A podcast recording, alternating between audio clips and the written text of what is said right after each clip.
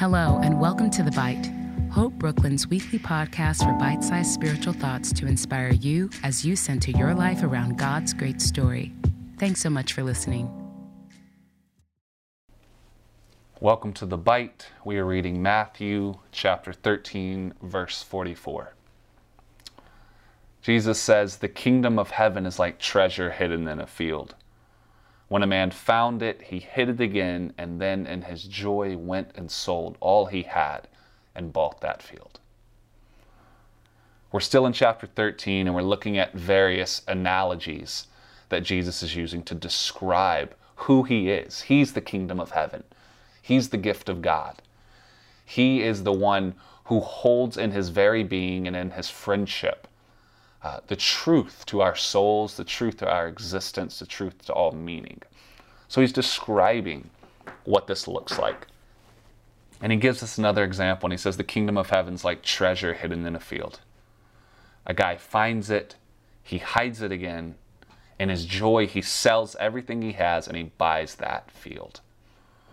A couple notes, a couple observations about this parable. The first one is that the kingdom of heaven is like treasure that is hidden. It's hidden, it's not obvious. I'm reminded of a passage in, in Paul's first letter to the church in Corinth where he says that uh, the, the city was full of, of for, for Paul, who's a, a Jewish thinker, there's two types of people there are Jews and non Jews. And he says um, that Jews will always seek signs. That's that's what assures them of, of something's truth. And he says Greeks will always seek wisdom. Greeks love wisdom. Uh, what he means by that is uh, we all want a God in our own image. We want a God that makes sense to our sensibilities. So for the Jewish people, they want a God that does miracles. That's how they'll know that Jesus is who he says he is. And the Greeks, they, they want a, a God, uh, a Savior who's super wise and philosophical. That's how they'll know that's what they would expect. But he goes, Jews seek signs, Greeks seek wisdom, but we preach Christ crucified. Our Savior, the, the, the, the message, the treasure that is hidden of grace, of love, of eternal life with God, it's hidden behind a crucified carpenter who had a very short stint as an itinerant, you know, miracle worker the gospel. Jesus' love is often, Jesus' friendship, the power of the kingdom, it's often hidden behind the obvious. In a field, an unassuming piece of land, an unassuming carpenter's son, a very gnarly and grisly death. But when you find it, when you discover, when you truly uh, understand the power of its message, that God the creator, the, the mind that is behind all of this. And we all know in our hearts there has to be a mind behind all this. When you realize that that mind is personal, that once relationship has entered into this world for you, loves you, forgives you, sets you free from a life of loneliness, meaninglessness, selfishness. When you realize that, then the priceless nature of this gift begins to shine through but it's hidden. It's treasure that is hidden. The second observation is that this guy finds it and he hides it again before he could buy the field.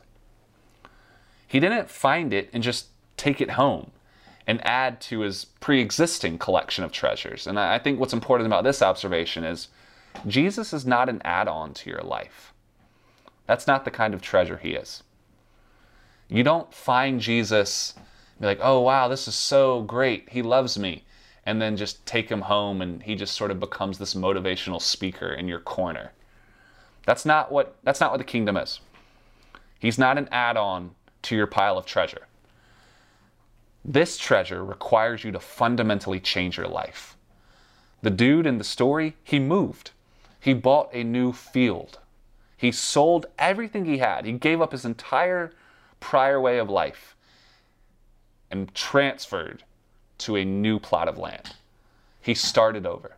You don't find this treasure, you don't find Jesus and stay where you are.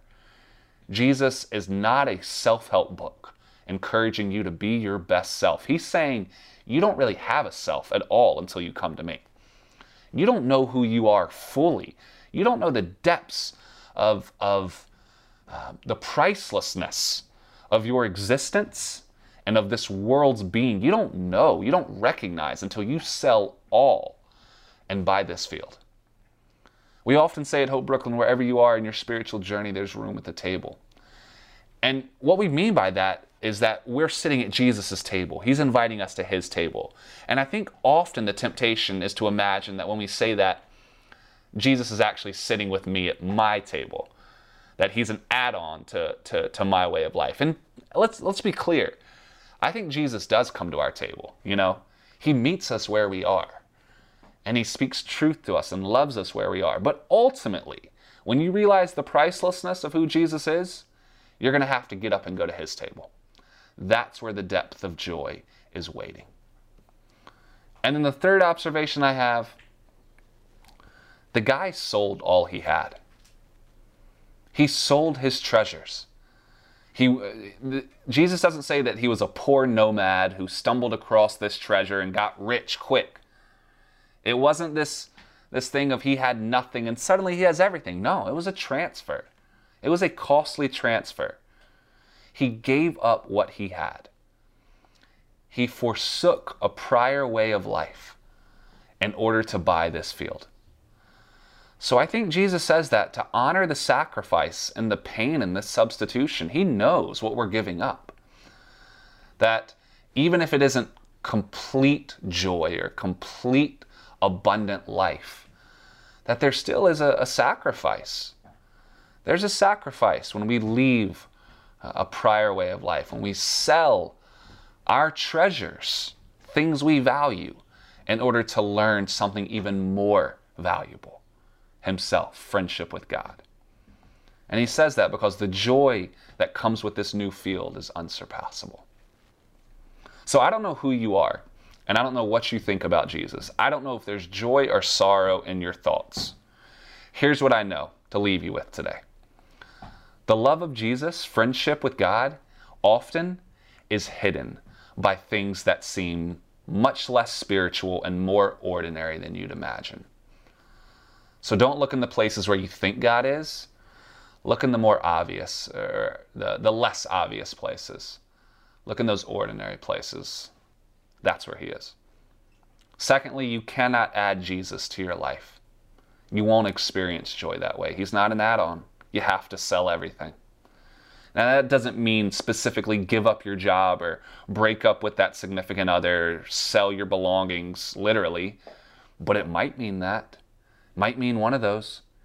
It does mean when you sell everything and buy this plot of land, it means that there is no voice and no relationship more important to your very existence than Jesus is.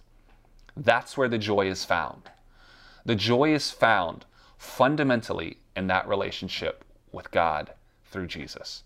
And if you aren't encountering joy, and yes, there are seasons, I wonder if perhaps there's something you're not willing to sell. Perhaps you've made him an add on to your treasure box. And the third thing I would say is to honor the sacrifice in this. There is a death. You have to sell stuff, your stuff. You have to give stuff up. He knows it's painful. I know it's painful. But the joy that replaces it is indescribably worth it. Jesus, would you bring to mind one thing for whoever's listening where they've made you an add on or they're not looking um, in the ordinary places or they feel the pain of what they're having to give up to follow you? Would you encourage them and fill their hearts with joy so that we could sell all we have and come to you. It's in your name. Amen. Thanks again for tuning in to another episode of The Bite. To find out more about the mission and ministry of Hope Brooklyn and to subscribe to our other podcasts and lots more, visit us online at www.hopebrooklyn.org.